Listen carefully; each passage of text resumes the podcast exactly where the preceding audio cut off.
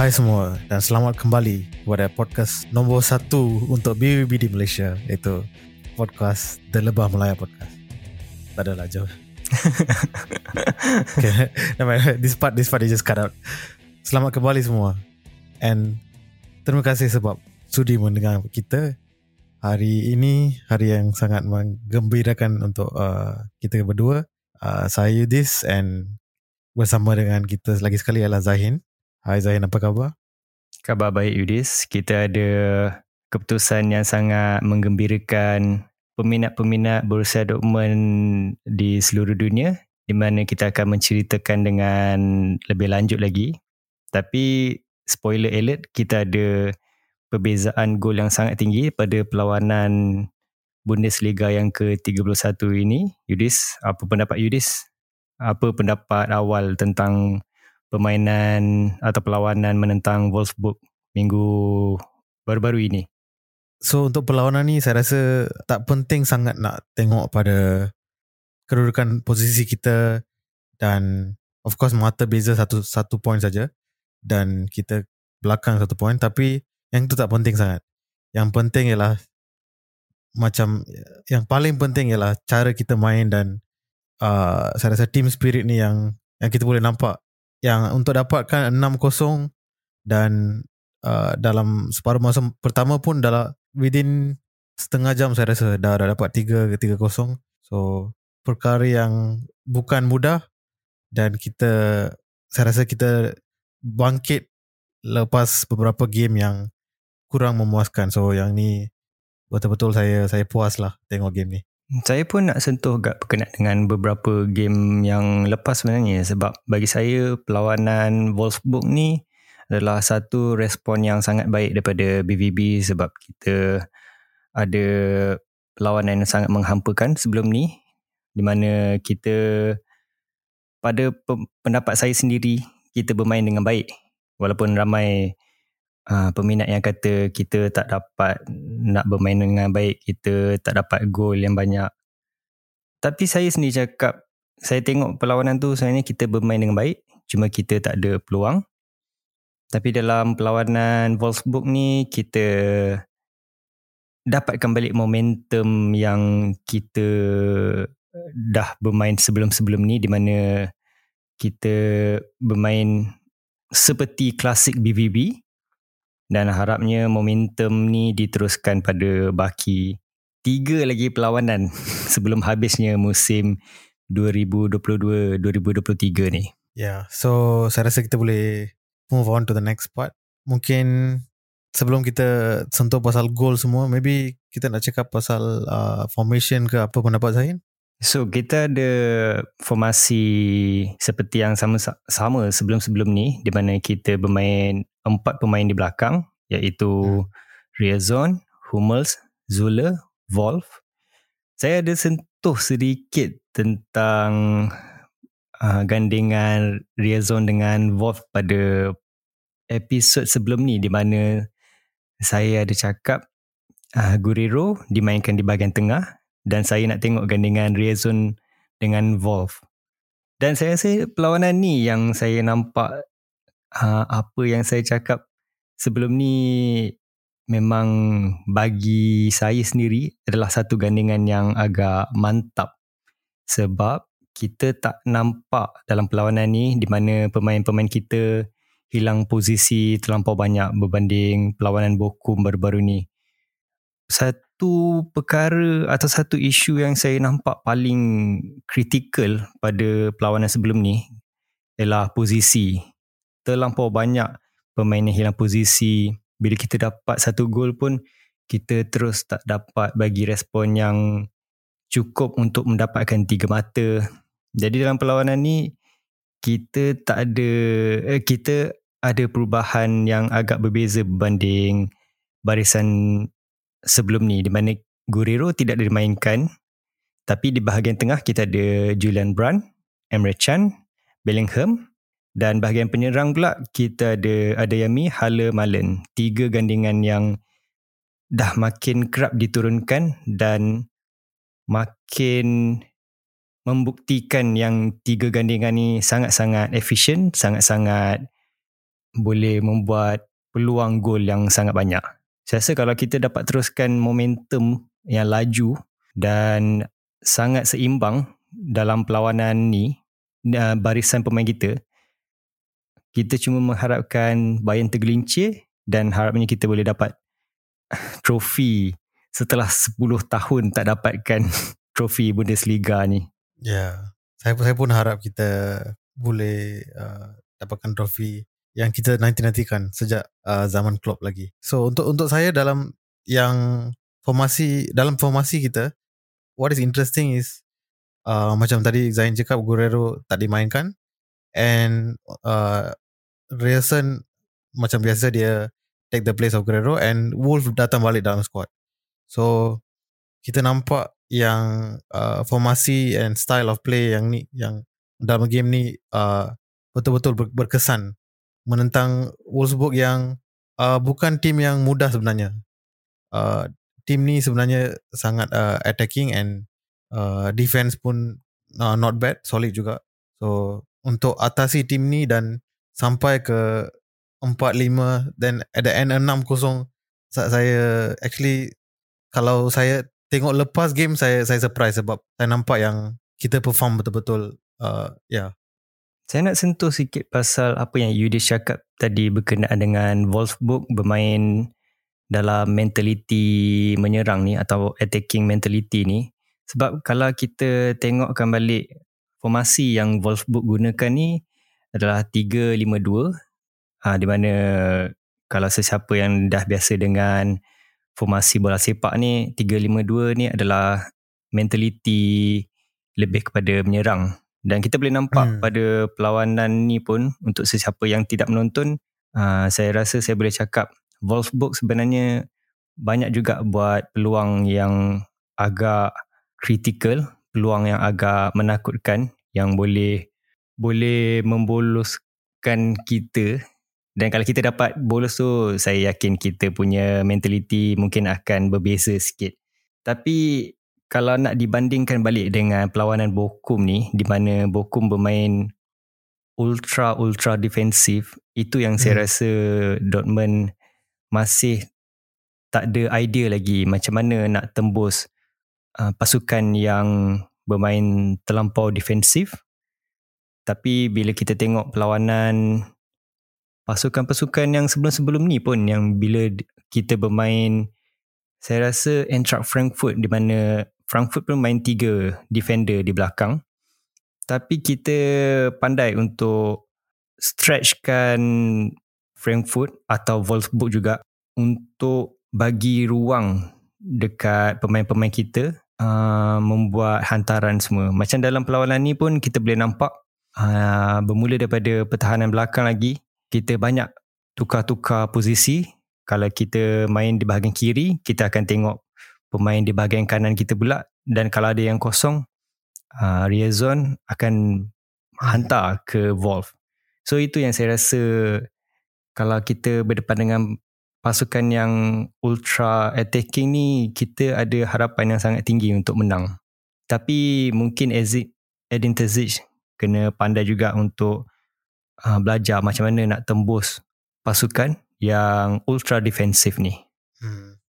Uh, lepas Zain cakap tadi, saya teringat uh, game Cologne juga. Kalau kalau tak silap lah, dia orang pun tak tahu formation dia orang, tapi but style dia, dia orang main pun macam open open play lah. Uh, dia pun attack, kita pun attack. So dalam game sebegini kita memang perform banyak lah. Yang game Frankfurt tu yang paling interesting sebab uh, Frankfurt dia solid dalam all over the park lah dalam semua semua tempat so bila kita boleh tembus defense macam tu saya rasa kita bukan uh, tim tim yang remeh atau tim yang bawah-bawah. Kita kita boleh kita nampak dalam game few of the game yang kita menang yang kita uh, deserve to be second place. Sebenarnya deserve, deserve title lah saya boleh cakap.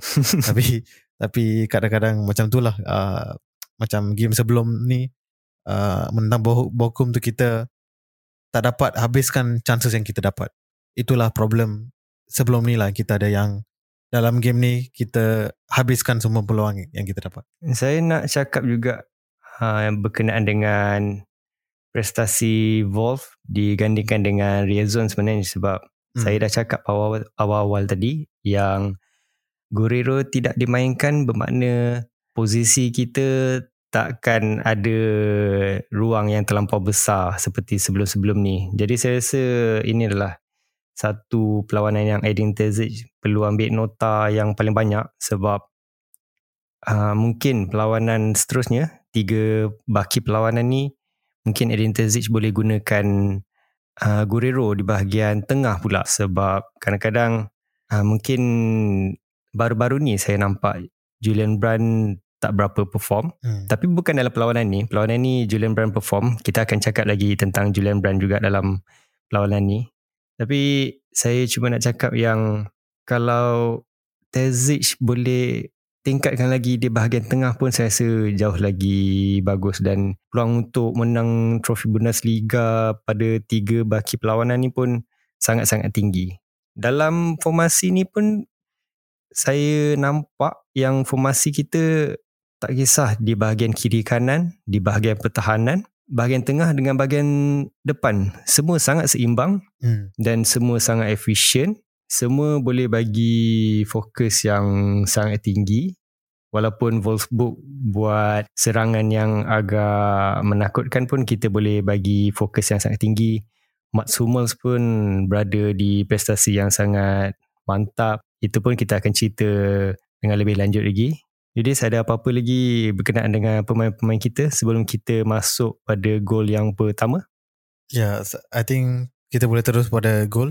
Saya, saya nak cakap uh, mungkin saya highlight terus pada sebab kita ada enam enam gol kita nak cakap tentang tentang kan. So saya highlight terus pada first three goal lah one shot. Sebab saya nampak gol-gol tu pun interrelated lah cara kita main. Sebab uh, key player dalam goal first first two goal kita nampak adalah Adeyemi. So Reyerson lagi siapa lagi? Halle ah okay. First goal first two goals lah. Tiga player ni memberi impact and di mana dalam first goal kita nampak uh, Rayson seperti gur, se, uh, seperti apa ala-ala uh, Guerrero juga. Dia bawa sampai ke atas and dia cross and then like like sebelum ni saya cakap Adeyemi main macam Ronaldo. So kali ni pun header macam Ronaldo juga. So that is the first goal. Uh, dia lompat begitu tinggi walaupun uh, height dia bukan begitu, begitu banyak. And then uh, goal kedua pula kita sebenarnya tengah di attack dan uh, Ademi dapatkan bola dan dari half kita dia dapat dribble sampai ke atas and dia cross to middle and terus Halle dapat satu sentuhan and kita dapat gol lah. So apa pendapat Zahim pula pada first two goal kita? Ini yang saya ada uh, sentuh tadi uh, beberapa minit yang awal tadi di mana kita punya bahagian kiri dengan kanan sangat-sangat efisien. Itu yang saya nak tengok lagi gandingan Wolf dengan Riazon ni pada perlawanan seterusnya. Sebab Riazon dalam ni pun walaupun tak ramai orang cakap tentang prestasi dia, saya rasa Riazon dalam perlawanan ni dia sangat-sangat menyelah juga. Dan dia ada juga buat assist kalau tak silap saya kita punya serangan di bahagian kiri kanan ni makin lama makin baik makin susah oponen nak cuba kejar kalau sesiapa yang perasan juga cara Wolf dengan Riazon bermain memang betul-betul rapat ke garisan throw in tu uh, disebabkan kita nak uh, bagi oponen kita bermain uh, ruang besar juga supaya Julian Brand dengan Bellingham boleh dapat ruang yang besar dan kita boleh potong daripada kiri kanan masuk ke tengah. Itu yang dua gol atau tiga gol pertama ni pun lebih kurang dia di mana kita bermain betul-betul hujung uh, throw in masuk ke tengah. Hmm. Dan kalau saya nak sentuh pasal Adeyemi punya lompatan tu pun ini adalah dua perlawanan yang betul-betul dia lompat tersangat tinggi kalau saya ingat lagi Terzic punya cara bermain pada awal musim tu pun kita cuba untuk dapatkan pemain yang boleh membuat tandukan yang berbahaya di depan gol. Hmm. Tapi kita tak sangka kita dapat pemain yang rendah boleh buat tadukan yang sangat berbahaya iaitu Adeyemi. Bukannya modest atau bukannya Hale. Itu yang agak kelakar di situ. Tapi gol Adeyemi tu pun uff. Chef kiss orang kata. Memang sangat-sangat wow. cantik. Even penjaga gol pun tak dapat nak buat save tu. It's a good goal. Apa pendapat you this? Ya, pasal gol tu tak perlu check out lah. It's like too good lah. Siapa-siapa yang belum tengok, tolong tengok highlight. Gol gol pertama tu, ayo, tak tahu nak cakap apa dia. Ademi saya rasa uh, lepas game sebelum ni yang walaupun dia ada perform juga, but dia ada banyak shot yang dia miss saya rasa. Kalau kalau tak silap. So saya saya rasa dia dapatkan confidence dari situ dan dia cuba buat yang terbaik dan uh, shot pertama kalau kau tak, silap ini adalah dari shot pertama kita terus dapat gol. So uh, kudos lah kepada bukan saja ADMI dan uh, pada uh, Reson dan juga uh, Tezik jugalah sebab cara uh, dia coach pemain kita pun uh, saya rasa agak berbeza lah. Kita bangkit dari uh, game yang tidak begitu uh, strong lah sebelum ni tapi saya rasa Adeyemi dapat confidence dia bermula daripada perlawanan Chelsea dalam Champions League hari tu hmm. di mana dia dapat gol tu. Bila, bila dia dapat satu gol tu maksudnya ketara dia punya cara permainan dia dia lebih matang membuat keputusan uh, keputusan contoh untuk membuat peluang gol dia tak begitu tamak kalau nak dibandingkan pada awal-awal musim lagi-lagi masa friendly masa mula-mula hari tu masa first first time dia diturunkan tu ramai yang sangat teruja nak tengok dia lawan pada hmm. game friendly tu. Cuma agak ha-, menghampakan sikit prestasi dia. Tapi kita tahu perlawanan pertama memang sangat-sangat susah. Uh, sangat jarang nak tengok perlawanan pertama pemain boleh bagi impak yang sangat besar. Kecuali macam Halan lah itu yang agak sedih sikit bila dia keluar. Tapi tak apa. Walaupun Haaland dah keluar pun kita tetap boleh jaringkan gol yang banyak. Dan bila saya bercakap pasal gol yang banyak ni ada satu nota yang agak menarik agak agak-agak terkejut juga. Menurut uh, report daripada transfer market sebelum perlawanan ni uh, BVB sebenarnya ada gol yang banyak Maksudnya kita berada di carta tangga pertama, gol terbanyak dalam lima Liga Eropah. Itu yang agak hmm, kelakar tu bila kita nak tengok balik, nak bandingkan balik gol yang kita terlampau banyak tu, tapi kita masih di tangga kedua Bundesliga. Kalau kita nak bandingkan dengan Bayern pun, jumlah gol tu, Bayern berada di tangga ketujuh, tapi ada 32 gol di mana kita tangga pertama gol banyak iaitu 42 gol. Itu yang pelik sikit kalau nak dibandingkan dengan statistik yang terlampau banyak gol tapi kita masih lagi di tangga kedua tu. Mungkin ada beberapa perlawanan kita di mana kita ada gol yang banyak tapi kita hilang fokus pada minit-minit terakhir dan kita hanya tinggal satu mata atau tak ada mata langsung macam perlawanan Werder Bremen pada awal-awal musim dengan baru-baru ni apa yang kena comeback 3 gol tu daripada kita leading 3 gol tu. Ah ha, itu pun memang menyakitkan hati juga tu. kita punya bahagian gol mungkin ada masa kita dapat gol yang banyak tapi kadang-kadang kita ada gol yang banyak pun kita cuma dapat satu mata saja itu yang agak tidak masih tidak konsisten lagi daripada BVB. Hmm. Ya, I think game yang Zain cakap tu ialah dengan Stuttgart lah, tiga-tiga tu. Mm-hmm. Okay. Then kita boleh pergi ke gol seterusnya, iaitu gol uh, dari Malen. So, ini player yang kedua yang kita tengah excited about baru-baru ni sebab dia dah tak tahu berapa, dah berapa game dia on uh, kalau tak silap since the classical dia hampir setiap game dia ada score atau assist satu at least satu gol overall game ni kita nampak team effort lah sebab dalam goal ni pun kita buat satu counter play yang uh, Brand bawa bola dari right side and kita nampak uh, Malen sampai ke half opponent kita pada masa yang tepat dan satu one two dengan uh, Brand dan terus dapat gol. So kita nampak uh, overall speed kita pun uh, sangat penting dalam game ni. Saya rasa dia dia lebih kepada build up kita juga. Kita punya build up hantaran-hantaran kita dalam perlawanan ni semua memang uh, sangat meyakinkan. Build up kita pun daripada pemain-pemain kita pun memang mungkin uh, dia berbalik pada perlawanan Bokum juga di mana orang rasa uh, orang perlu tunjukkan pada peminat-peminat kita yang mereka nak belajar daripada kesilapan. Orang nak teruskan momentum yang sangat tinggi. Dan pada perlawanan ni dia memang eh, mereka memang tunjukkan semangat yang sangat tinggi dan sampai 6 gol sekali. Yang ni yang saya nampak uh, gol Malen ni memang macam Yudi cakap dia bermula daripada build up Wolf. Uh, Wolf punya hantaran pun mungkin tak ramai yang cakap pasal prestasi dia dalam perlawanan ni. Hantaran yang dibagi pada Brand pun sangat-sangat cantik dan Brand pun bijak untuk tengok uh, surrounding di mana Malen ada ruang yang sangat besar sebelum Malen masukkan bola ke dalam gol yang kosong tu. Ya. Yeah.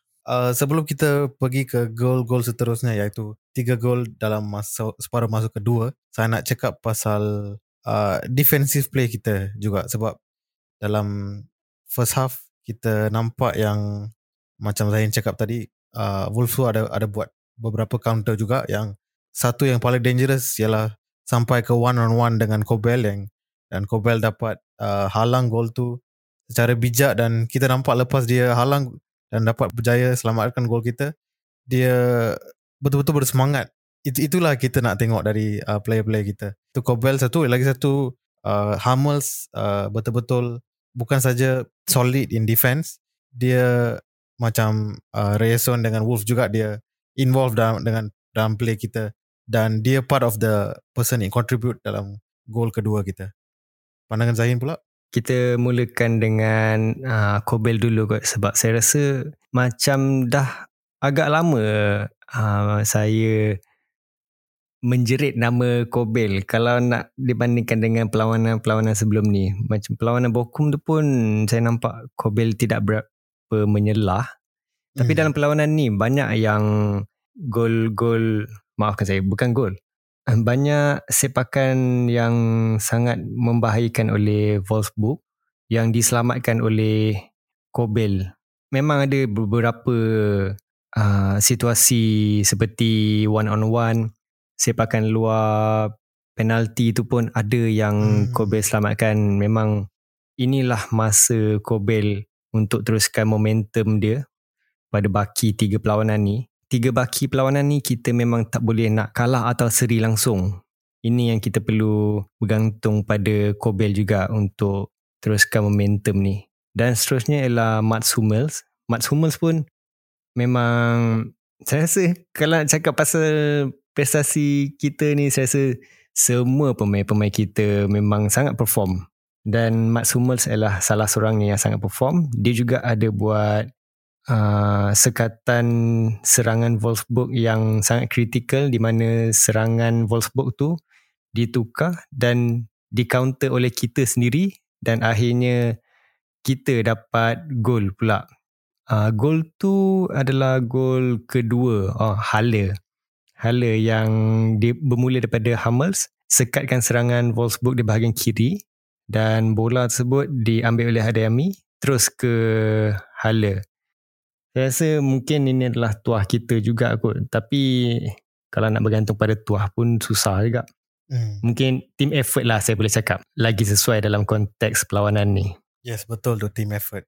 Saya rasa kita boleh pergi ke goal seterusnya. Yang kita boleh highlight lagi team effort dalam uh, perlawanan ni. Kita dah sentuh setengah player. I mean uh, half of the squad. Lagi half tinggal. Sebab dalam second half yang baki tu uh, betul-betul contribute secara examplenya uh, Bellingham. Dalam second half gol keempat kita uh, datang dari Bellingham sebab uh, walaupun dia ada satu uh, injury yang minor injury yang dan dia kita boleh nampak dia ada brace pakai brace dekat uh, lutut dia. Tapi dia betul-betul uh, main macam this is the last match of his career macam tu. Dia betul-betul bagi the best dalam second half and dia sampai ke tempat yang posisi yang begitu how to say the best position to score goal and dia terus rembat and kita ingatkan keeper Wolfsburg Castells tu dah selamatkan gol tu. Tapi dia bounce and sampai ke langit terus masuk dalam gol kita pun uh, terkejut dan gembira lah cara uh, gol tu masuk dalam uh, gawang uh, Wolfsburg. Itu salah satu gol yang sangat cantik sebenarnya sebab dia bermula daripada throw in. Kalau tak silap saya throw in Wolfsburg dan Brand pula pandai untuk membaca apa taktik yang Wolfsburg ingin buat dan terus hantar kepada Bellingham. Dan Bellingham punya serangan daripada bahagian pertahanan kita pun sangat-sangat cantik di mana dia bawa daripada bawah sampai ke tengah dan dia menggelecek siapa nama pemain Wolfsburg ni. Tak silap saya itu Captain Wolfsburg. Sampai terjatuh sampai tergelincir dia masuk daripada kanan posisi kanan kita dan masuk ke tengah sebelum merembat daripada luar kotak penalti. Itu rembatan tu pun kalau sesiapa yang tengok pun dia tak berapa padu tapi sangat membahayakan. Sampaikan Kastil pun hanya dapat sentuh hujung jari bola tu je. Dan macam you cakap, kita ingatkan tak masuk. Saya pun dah dah dah macam hampa juga sebab Bellingham ada buat larian yang sangat cantik tapi nasib baik masuk. Tapi mungkin kalau kita cakap pasal Bellingham saya nak sentuh sikit je lah pasal attitude Bellingham yang mungkin boleh diimprovekan lagi sebab ada beberapa cara permainan Bellingham ni seolah macam dia terlampau uh, macam mana saya nak cakap dia terlampau bukan nak kata main-main tau tapi nak dia bila pegang bola tu dia terlampau uh, ambil mudah sangat pergerakan hmm. dia tu sampai opponent pun boleh baca. Itu yang saya rasa yalah kita faham dia masih muda lagi, banyak lagi yang dia boleh belajar. Tapi kalau ambil mudah sangat pun lama-lama uh, opponent pun boleh baca dan risau juga kalau dia tak boleh nak jadi makin tajam cara dia bawa bola tu. Tapi saya nak sentuh juga pasal Bellingham, kabar angin di mana dia akan keluar tu. Kita nak sentuh sikit ke tak Yudis? Saya rasa terpaksa sentuh lah sebab uh, bukan bukan satu atau dua uh, news portal yang bagi uh, news ni ramai. So sampai kita dah dah boleh katakan hampir confirm lah yang dia akan keluar dari kelab kita selepas musim ni habis. Apapun nak tambah lagi tak Zain pasal news ni? Tak tahu. Mungkin saya tak sentuh banyak kot. Mungkin saya sekadar bagi pendapat yang agak berkontroversi sikit kot. Mungkin saya dah uh, sediakan mental saya untuk setiap perpindahan semua pemain kita kot. So saya rasa perpindahan ni tak efekkan sangat emosi saya. Macam baru-baru ni pun uh, perpindahan Halan pun hmm, saya dah saya dah prepare awal-awal sebab perpindahan Sancho tu yang saya rasa agak menyedihkan lah. Bila hmm. lepas Sancho punya perpindahan tu, okay saya dah boleh prepare, okay Lepas ni siapa nak keluar? Halan. Okay, tak apa. Lepas ni siapa pula? Bellingham. Hmm, okay, tak apa. Sebab kalau ikutkan pun, saya yakin Sebastian Kehl pun akan pandai untuk cari pemain-pemain yang harga agak berpatutan tapi boleh menggantikan posisi Bellingham dan boleh bagi impak yang tinggi. Sebab Kehl ni daripada musim pertama dia pegang Borussia Dortmund sebagai sporting director pun terus bagi impak yang sangat-sangat tinggi dan sangat-sangat efisien bagi saya. Semua pemain yang Sebastian Kehl masuk pun bukannya kita spend duit terlampau banyak, tak ada. Tapi tak tahu macam mana Kehl cara dia convince player-player daripada Bayern iaitu Niklas Zule masuk dekat Dortmund. Saya tahu dia dia saya tahu dia punya kontrak dah habis tapi tetap boleh masukkan pemain-pemain yang ada pengalaman tinggi. Lepas tu kita boleh bawa masuk Nico Schlotterbeck pula. Ada Yami. Ah itu yang saya rasa kalau Bellingham keluar pun bagi saya tak ada masalah langsung sebab Sebastian Kehl akan akan dapatkan pemain lain juga. Jadi ada apa-apa lagi pandangan tentang transfer kita ke kalau nak cakap?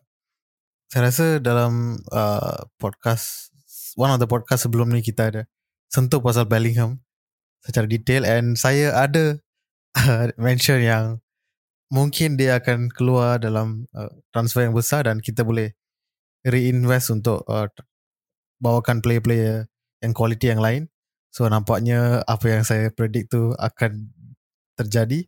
So no problem untuk buy uh, untuk Dortmund sebab uh, macam Zain cakap lah kita selalu akan prepare untuk uh, player yang nama-nama besar tu keluar dan kita reinvest balik dalam squad. Yang kita nampak okay, cara uh, business kita dan cara-cara Kill bawa pemain yang bukan uh, saja-saja bawa pemain, pemain pemain yang memberi impact sampai musim ni. Hampir semua pemain yang dibawa bawa membawa kita pada tahap yang begitu uh, different level lah saya boleh katakan. Sampai kita in the title race. Walaupun sekarang satu point belakang kita sebenarnya bila-bila masanya boleh menang kalau uh, Bayern slip up lah so Okay, tapi tapi saya saya kena tanya Yudis lah. Hmm. Uh, Yudis rasa sedih ke tak dengan perpisahan Bellingham yang 99% akan terjadi ni? Kalau Zain tanya saya sebelum uh, World Cup, saya akan confirm saya akan tanya, cakap yes, I'm very sad. Tapi cara tim kita uh, bangkit dalam lepas World Cup 10 game menang berturut-turut uh, banyak benda lah dan involvement Bellingham walaupun here and there ada tapi semakin kurang perasaan saya lah so because of all that saya tak sedih langsung. saya saya saya dah lama prepare untuk ni. I'm excited sebenarnya untuk untuk the next phase untuk klub kita. Uh, tujuan saya tanya kena uh, Yudis dah prepare ke belum sebab saya rasa uh, ini adalah musim di mana BVB akan berubah daripada segi transfer polisi macam Yudis ada cakap pada episod tiga episod sebelum ni kot berkenaan dengan transfer polisi. Bila kita bercakap pasal Sebastian Kell ni pun saya boleh rasakan yang Kell cuba setkan satu standard di mana BVB ni adalah bukan kelab yang pemain jadikan sebagai batu loncatan. Bukan sekadar hmm. untuk kelab uh, jadikan um, macam mana saya cakap? Bukannya kelab yang dijadikan untuk sekadar development saja saya rasa Sebastian Kehl dah dah setkan satu standard di mana uh, selepas Bellingham ni mungkin Kehl akan dapatkan pemain-pemain yang yang agak sulit, agak berpengalaman dalam Bundesliga dan dia nak setkan standard di mana BVB ni adalah kelab yang di mana semua pemain akan habiskan akan kekalkan uh, performance dia yang sangat top tu di Dortmund. Maksudnya, maksudnya saya nak cakap yang uh, BVB ni bukan lagi kelab yang untuk uh, naikkan development saja lah. Saya rasa bermula dengan Bellingham kot. Uh, yang Kel ni akan setkan satu standard besar. So saya saya harap bila Ben Sebaini masuk dan ada kabar angin Marvin Dutch uh, daripada Werder Bremen akan dibeli oleh BVB saya rasa lepas ni mungkin peluang kita nak berdepan dengan Bayern pada musim akan datang ni lebih lebih, lebih stabil lagi dan lebih meyakinkan lagi. Mungkin mungkin tahun ni saya pun dah nampak dah yang BVB mungkin dah start yakin berdepan dengan Bayern kita kita tak tahu akan datang nanti macam mana tapi saya rasa ini adalah satu turning point untuk Sebastian Kell dan juga Tezic. Ya, kita nantikan uh, lepas title race ni kita boleh tengoklah uh, season seterusnya apakah uh, perkembangan kelab kita. So sebelum kita habiskan kita akan sentuh sikit lagi lah pasal uh, remain, remaining goal dua lagi goal. Wah banyak goal dalam game ni. So yang okay saya, saya sentuh pasal goal terakhir dulu sebab uh, goal terakhir uh, Bellingham pun involve uh, kita nampak yang goal tu pun out of counter play. Tak ingat siapa yang uh, cross dari half kita. Dan sampai pada Brand Brand buat simple header saja and terus sampai ke kotak penalti uh, opponent kita dan pada kaki Bellingham. Dan secara mudahnya dia tap in lah boleh boleh katakan. Ada pendapat pasal gol terakhir kita?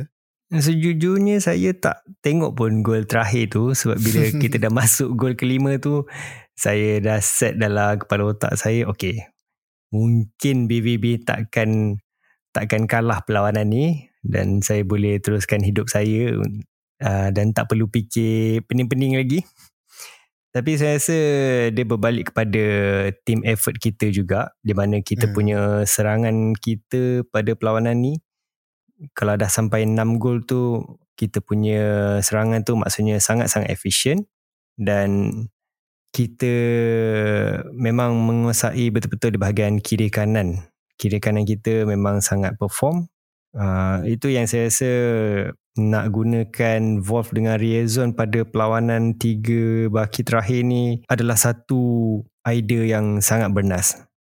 Mungkin mungkin kalau kalau orang cakap uh, sebelum-sebelum ni eh yang Guerrero perlu dimainkan supaya kita ada kreativiti di bahagian tengah atau di bahagian left back kita pun pada perlawanan ni perlawanan ni menunjukkan kita tak perlukan Guerrero pun tak apa. Bukan nak cakap Guerrero ni adalah pemain yang tak baik. Tapi saya tak berapa suka bila tengok Guerrero buat serangan tapi bila kita kena counter kita terus hilang posisi dan tinggal tinggal ruang yang sangat besar. Macam sebelum ni pun uh, perlawanan Bokum tu pun sampaikan uh, di bahagian kiri kita ada Yami yang terpaksa cover untuk berdepan dengan dua lawan satu di bahagian pertahanan kita. Saya rasa itu sangat tak adil lah untuk pemain kita. Takkan kita dah buat serangan lepas tu tiba-tiba tak nak track back balik. Hmm. Uh, itu itu yang saya rasa team effort pun penting juga. Tapi nasib baik team effort dalam perlawanan ni memang semua on form.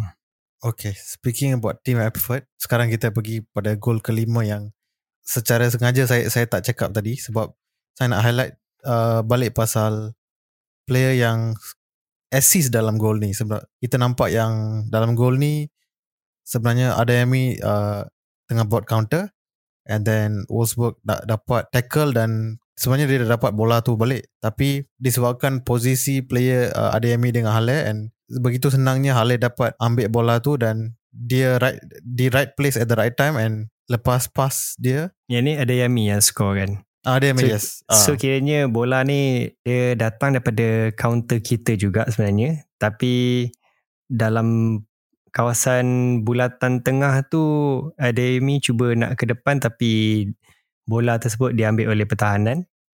Tapi Yudis cakap tadi uh, Halle berada di tempat yang betul dan Wolfsburg pula buat kesilapan yang sangat-sangat kritikal. Itu hmm. yang Halle dapat uh, mengambil bola daripada hantaran yang tak kemas daripada Wolfsburg dan dapat juga dia buat assist dalam perlawanan ni kepada Adeyemi. So kiranya hmm. dia ada total of two goal contributions. So mungkin kita akan cakap jugalah uh, pasal hala pada perlawanan ni. Mungkin saya nak cakap juga kot. Uh, okay, saya perlu tanya uh, Yudis. Yudis tahu tahu tak apa itu false nine. Yes. Do you familiar with it? Uh, boleh dikatakan at a certain certain level lah saya faham sebab okay kalau kita nak bercakap pasal false nine ni mungkin kepada para pendengar yang tidak begitu familiar dengan false nine ni contoh paling terdekat saya boleh cakap ialah Messi pada zaman Barcelona dulu di mana Pep Guardiola masukkan dia di bahagian striker tapi dia bukan satu target man. Dia adalah pemain yang sangat involved dalam build up permainan tim tersebut. So kini apa yang saya nak cakap sebenarnya Hala ni saya tak nampak lagi orang cakap pasal info yang saya nak cakap. Saya rasa Hala ni bukan dijadikan target man. Kalau target ni target man ni pula saya boleh cakap role dia adalah macam Hala. Eh Hala pula. Halan. Halan pada Borussia Dortmund dengan Manchester City. Di mana semua bola disuapkan ke kaki Halan. Tapi Hala ni sebenarnya lebih kepada false nine di mana uh, Hala lagi banyak contribute pada build up team kita sebenarnya. Dia lagi banyak involve untuk semua peluang-peluang yang dia perlu buat. Dia perlu track back balik ke belakang uh, untuk support mana-mana pemain kita. Itu yang saya rasa mungkin orang dah start cakap oh Hala ni kita beli sebagai striker tapi dia tak dapat uh, buat gol yang banyak. Saya rasa orang ter- tersilap pandang pasal tu kot. Saya rasa dia bukan striker. Dia lebih kepada center forward. Ada perbezaan eh striker dengan center forward ni. Striker ni dia lebih kepada uh, menukarkan peluang jadikan gol. Yang center forward ni pula lebih untuk bermain uh, lebih untuk contribute kepada build up berbanding jaringkan gol. Itu itu pendapat saya lah. Mungkin ada ada orang lain boleh bagi pandangan yang lebih baik ke. Tapi itu yang saya nampak lah. Dia lebih dia sebenarnya bermain pada role false nine berbanding target man. Sebenarnya okay, untuk biasanya example yang currently kita nam, boleh nampak betul-betul untuk false nine saya boleh katakan uh, player yang saya nak katakan ialah uh, Kai Havertz. Uh, je, se, bukan saja dalam Chelsea dalam Germany juga. Sebab false nine ni sebenarnya dia terbalik dari bukan terbalik lah dia mungkin kita cakap tentang center forward example yang obvious ialah macam uh, Halan ataupun Aubameyang ataupun uh, uh, Lewandowski lah. Sebab dia dia di, berada di tengah-tengah dia uh, semua orang akan feed bola pada dia dan dia dia hanya perlu finishing. Macam Miroslav Klose juga. So play-play ni adalah uh, center forward. Tapi false nine dia berada di posisi yang sama seperti center forward tapi dia bukan finisher dia sebagai creative person juga masa macam Messi jugalah macam mm-hmm. Kai Havertz uh, so dia akan people say drop deep sikit dari posisi posisi dia dan so senang uh, player da, da, untuk berada di wings dan berada dalam midfield untuk uh, lebih involved dalam game dan kita akan nampak yang tim-tim yang tak tahu perlawanan tim yang guna false nine tu akan senang cuba marking player di di posisi false nine dan secara ringkasnya akan memberikan ruang pada player-player lain di mm-hmm. sekitar dia untuk dapatkan space and of course lah uh, lepas ada space semua player surrounding false nine akan uh, dapat score macam kita nampak macam Ademi macam Malen uh, yeah so basically macam tu lah Halle uh, berada di posisi itu dan dia macam magnet lah kita katakan uh, dia lebih attract defender lain dan beri, berikan ruang. Sebab kenapa saya rasa Hala ni sebagai false nine sebab saya banyak nampak yang dia ada vision yang sangat tinggi dalam hmm. padang tu. Dia ada positional awareness di mana dia punya position yang dia walaupun dia tak ada kelajuan yang sangat tinggi tapi dia punya positional awareness dia pada pendapat saya sendiri sangat-sangat bagus sangat-sangat berbeza berbanding pemain kita yang lain. Dan dia ada juga sebelum-sebelum ni yang di mana dia buat peluang hantaran yang sangat cantik cuma pemain kita tak dapat nak nak habiskan gol tu je tapi saya rasa itu yang saya membuatkan saya nampak dia ni lebih kepada bukan target man yang orang suapkan bola kat dia. Saya tahu dia dia ada kelebihan di bahagian udara untuk tanduk bola tapi kita tak ada lagi pemain yang boleh buat hantaran-hantaran yang cantik di bahagian udara.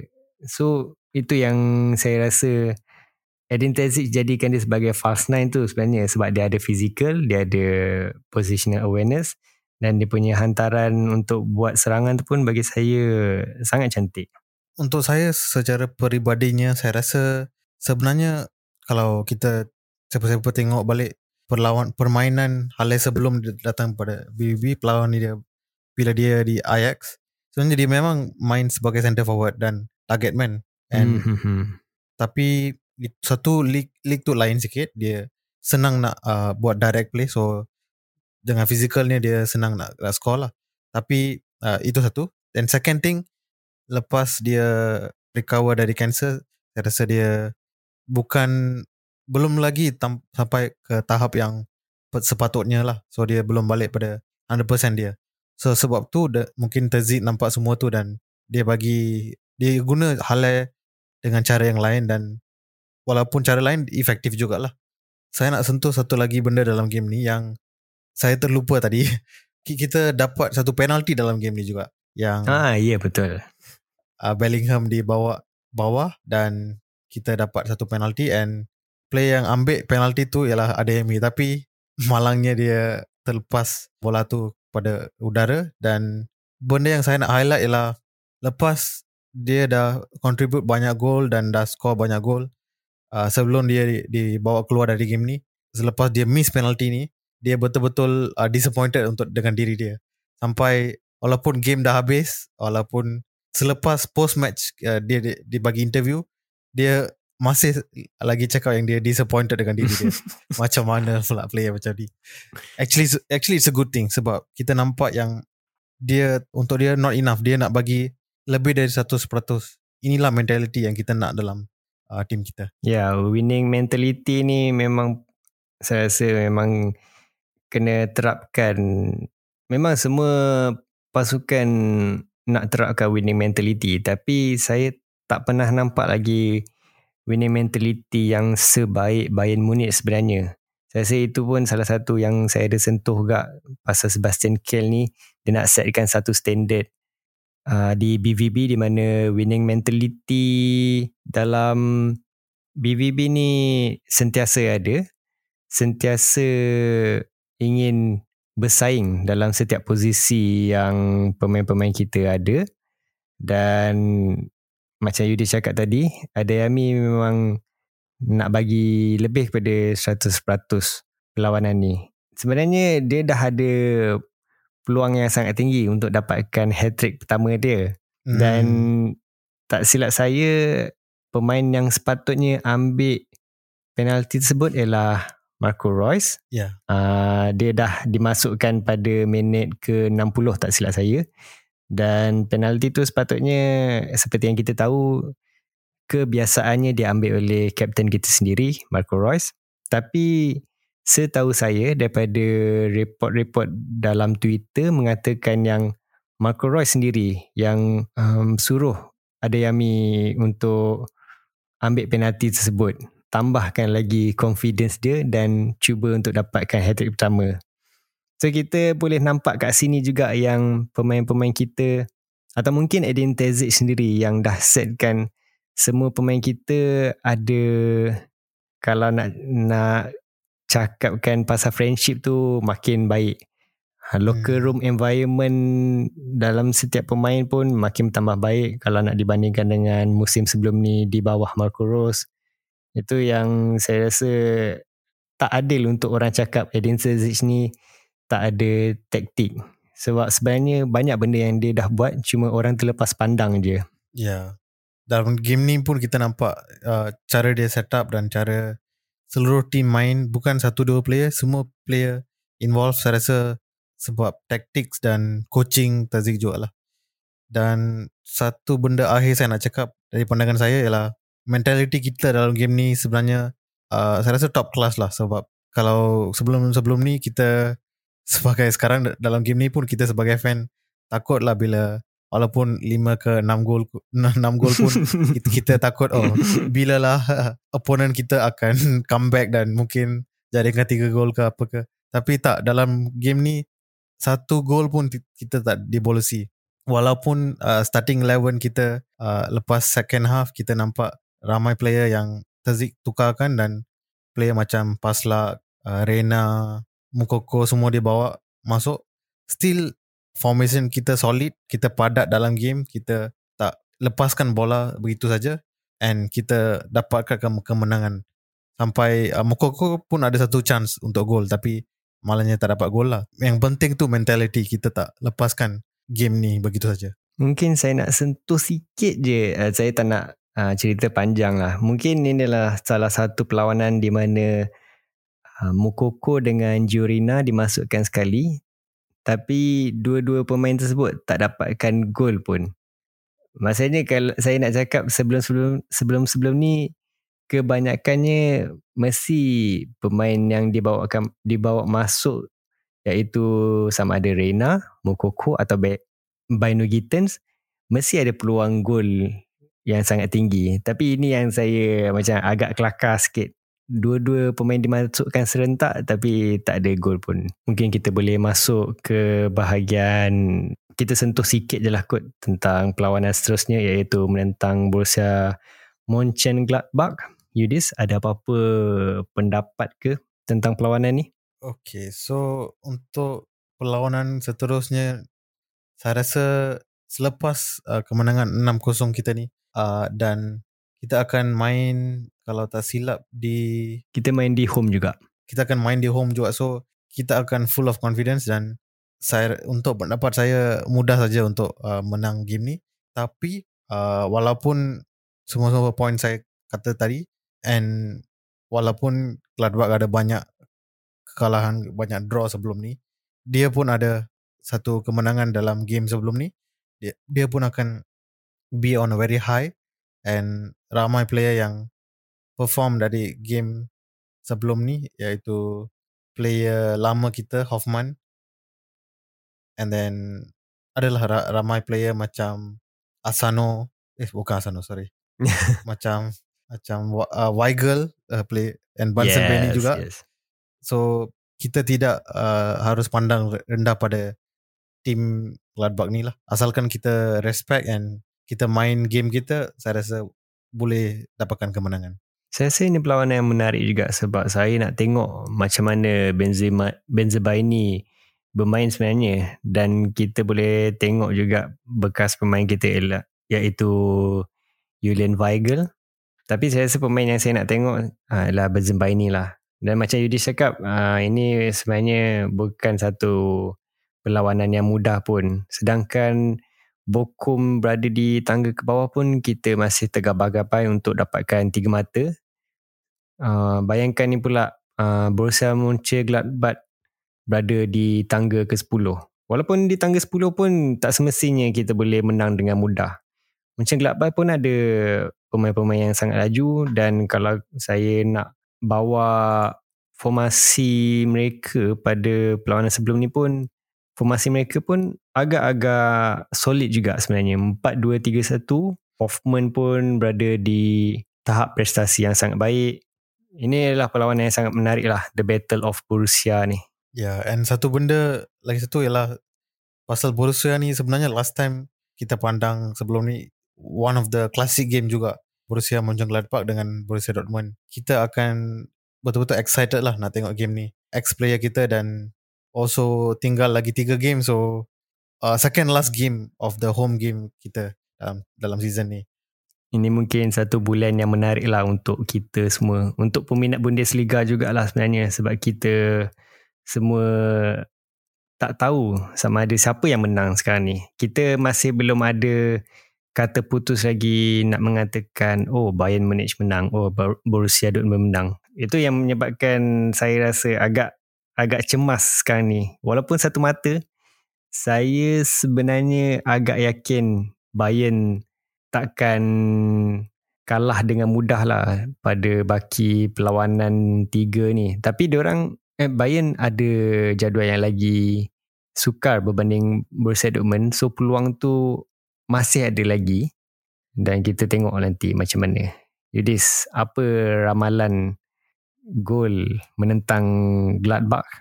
Untuk saya, saya bagi 3-0 lah. Kita kita boleh menang comfortably sebab uh, main dekat home kan. So 3-0. Kalau saya, saya agak risau sikit sebab ini Battle of Borussia. Saya tahu Gladbach pun mungkin tak nak bagi kita kemenangan yang mudah So saya ramalkan kita hanya menang 1-0 saja walaupun berada di wow. tempat kita sendiri. Jadi saya rasa mungkin sampai situ saja episod kita. Mungkin kita boleh wrap up wrap upkan episod ini. Saya bagi Yudis untuk ambil pentas ni. So pada peminat-peminat Dortmund di Malaysia ni kalau ada apa-apa komen ke ada, ada apa-apa nak share ataupun siapa-siapa yang berminat nak join podcast kita bolehlah uh, drop a line pada Dortmund My Fans di Twitter, Instagram, uh, YouTube dan Facebook juga. So kita sudi dengar pandangan para-para fan Dortmund ataupun bukan Dortmund juga. Okay, itulah sajalah untuk petang atau malam ni. Terima kasih kepada semua yang sudi dengar. It's me Yudi signing off and uh, bersama dengan Zahin. Terima kasih semua. Bye, cus and selamat tinggal.